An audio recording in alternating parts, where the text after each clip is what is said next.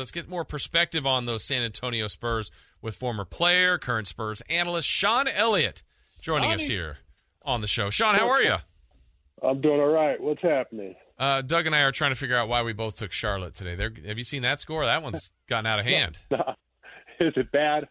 Uh, oh, it's really bad. 128 to 95 Pacers.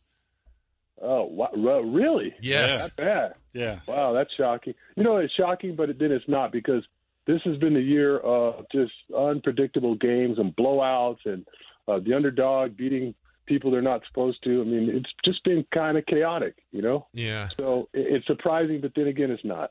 You know, Sean, before we dive totally into to your club, uh, speak to the people we've been talking about. Uh, obviously, you know the uh, Kings haven't been in the playoffs for 15 years, but when we yeah. talk about a young team and we talk about the ability to understand what it takes and why all these different fundamentals and things are important, the difference in right. playoff basketball and regular season basketball, why is it important for a team to get to the playoffs and experience that?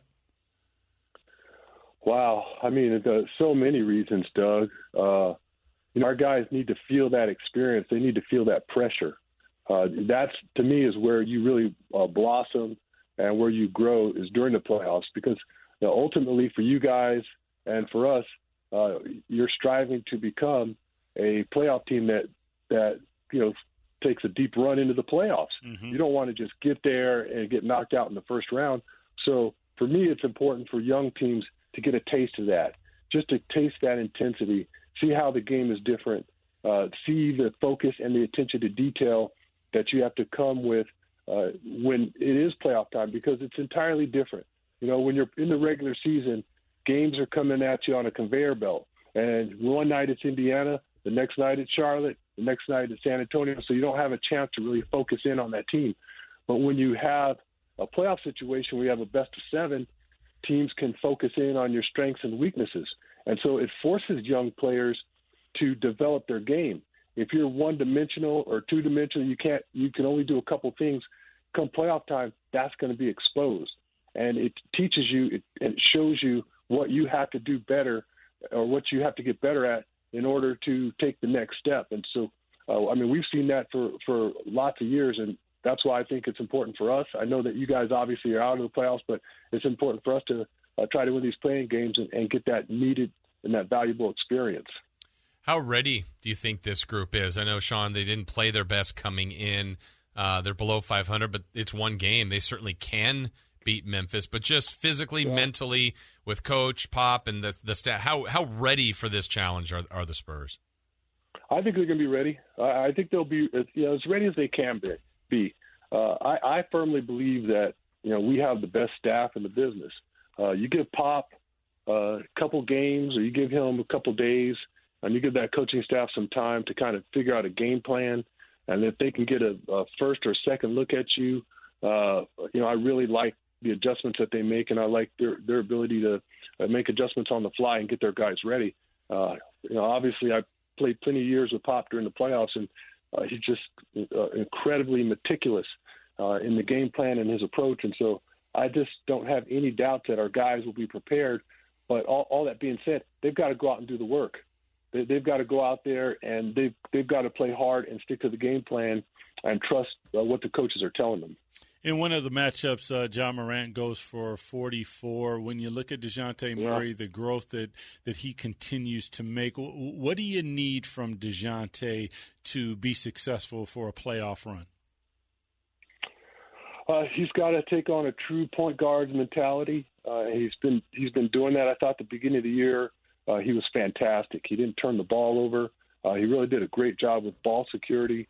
Uh, he played solid, contained defense. He didn't gamble very, very much, and he's still figuring out uh, which shots to take and uh, when to kind of set the table for everybody else out there on the floor. And I think that's going to be key uh, because this kid uh, tomorrow, Ja Morant, uh, you talked about 44 in the first meeting. I, I saw that game, and we had no answer for him. He continually got in the lane. He got whatever shot he wanted, and then uh, Doug, they came to San Antonio. I want I want to say it was late December, maybe early January, and we had a back to back with them, and they put a whooping on us both games. Wasn't close, and so they they presented a little bit of a problem for us, and uh, I've said it. I said it our last telecast that Ja Morant, to me, out of everybody that I saw this year, he's one of the top five most impressive players that I saw this year. Interesting. As we're talking with Spurs analyst Sean Elliott. Sean, um, this is going back during the season, but besides the talent, which is an immense amount of it with LaMarcus Aldridge, how much other impact did that ultimately have not having him on the back half of the season? Oh, you miss a lot of experience. That, that's the biggest thing. Uh, you need another steady uh, veteran voice in that locker room, and uh, that was something that I feel like we missed uh, down the stretch. But our, our guys, you know, they adapted, they adjusted pretty quickly, and you know the way that uh, LA fit into our offense, we had other guys that could do you know almost similar things uh, by committee. Jakob Poeltl uh, does a great job blocking shots, rebounding, running the floor, and actually moves better when it comes to setting screens and roll to the basket. So uh, you know, I thought he did a really nice job taking over for LA in the starting lineup. And then we have a kid, uh, Drew Eubanks, who comes off the bench and provides a lot of energy, physical toughness. He's a little bit of an enforcer. He's not afraid uh, of anybody that he faces, and he's super athletic, and he just never stops. So those two guys, I think they spelled LA by committee, but you you can't replace that experience that he brings. You can't exp- replace that locker room experience, and so uh, that's been hard for us. John, when you when you look at Pop, you've been around him for a long time. He's had uh, you and uh, David Robinson, then you go to Timmy and Manu and uh, all the different players. Has this been at all kind of refreshing for him to have to go through the teaching process, or has this been frustrating as hell? Uh, it's been both. It's been both. Uh, you know, I, I uh, texted him, you know, because – you're, you're like me, Doug. You know, I, I, I, we're not allowed to be around the players. I haven't been around the players at all this year. You know, I this is the first year that I I haven't had a dinner with Pop. I mean, I haven't seen him since uh, last summer. Uh, so it's just been texting or a few phone calls uh, here and there. And, and I've texted him earlier. I said, "Hey, looks like you're having fun with these young kids." And he said uh, he's having a blast. But at the same time, uh, I know the mistakes are driving him crazy uh, because sometimes the mistakes are, I mean, I, I don't know how to sugarcoat it. I mean, sometimes they're just outlandish. sometimes you see you see the mistakes and you go, I mean, a kid in high school wouldn't do that, right. you know. Yeah. But maybe a kid in high school would because I haven't seen a high school game in a long time. You know, it's like wow, wow. You know, you can't believe some of these mistakes um, that are happening, but uh, it's what you get when you're developing young players. And you know, I, I've said it several times on our telecast. I implore the Spurs fans just to stick with us and realize that hey, these young kids are they're going to learn. And so right now, you're going to see a calamity of errors. And, and uh, you know, Pop, I, I think he that frustrates him uh, to no end. But at the same time, to watch his kids blossom and get better uh, game by game, I, I know he gets a kick out of that. You know, Sean, yesterday, Doug and I on the show were talking about the excitement here in Sacramento to find out that Doug's teammate, Chris Webber, and his coach, Rick Adelman are going to be into the Hall of Fame uh, this later this mm-hmm. year. But this weekend, Tim Duncan went in. He was a teammate. Pop was there. I mean, it, it got emotional. Just your thoughts, your reaction to one, your teammate going in, and just that whole presentation for for Tim Duncan. Just uh, vintage Timmy. Uh, he's just an amazing uh, human being, and, uh, and I think uh, a lot of people got to see a side of him that they didn't know existed uh, because he's been so quiet and you know he's kind of reserved and you know holds everything close to the the vest his whole career, and so I don't think people really realize what kind of personality he has, and I, I think they saw some of that, and I, I thought his speech was eloquent and really beautiful, and it was nice that he uh, really took the time to thank Pop and uh, gave a little insight into the man that Pop is as well, because you know we talk about it, and I've talked about it, uh, you know, for years uh, that you know Pop can boy, when when the ball's up and you know the the lights are on, the popcorn's popping, don't make a mistake. You know he can be a hard ass for hmm. sure, but after the game, he's going to hug you and he's going to love you to death, and he's a big giant teddy bear. And I, I think Timmy kind of you know expressed that when he talked about how Pop came down to the island and sat with his family, and he thought that was normal. And you just don't see that with anybody else, and you don't see that with uh, other player and their coach's relationship. So it was really nice for him uh, to talk about that. I, I, really got a kick out of that. I, I did too. Seeing seeing that side of Timmy and the, the nervousness of him uh, having to speak in front of everybody, I was I, I was tickled, and the, the, emotions were were fantastic. Uh, talk a little bit about Manu because he's uh, he's going to be coming up next year, and what he's meant for global basketball. Uh, you, you, look at what he's done in the Olympics, all the time in uh, San Antonio. What does Manu mean?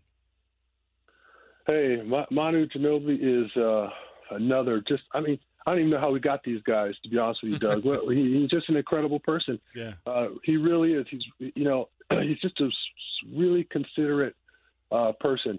Uh, I remember one time I was with Manu somewhere, and he had gotten this uh, this deal for, uh, you know, a, a soft drink, I believe it was, and we were talking to him, and he came around and he realized that. Uh, uh, you know, after he'd signed this deal, that uh, this soft drink was really sugary and maybe it promoted uh, obesity with kids, and he was beside himself.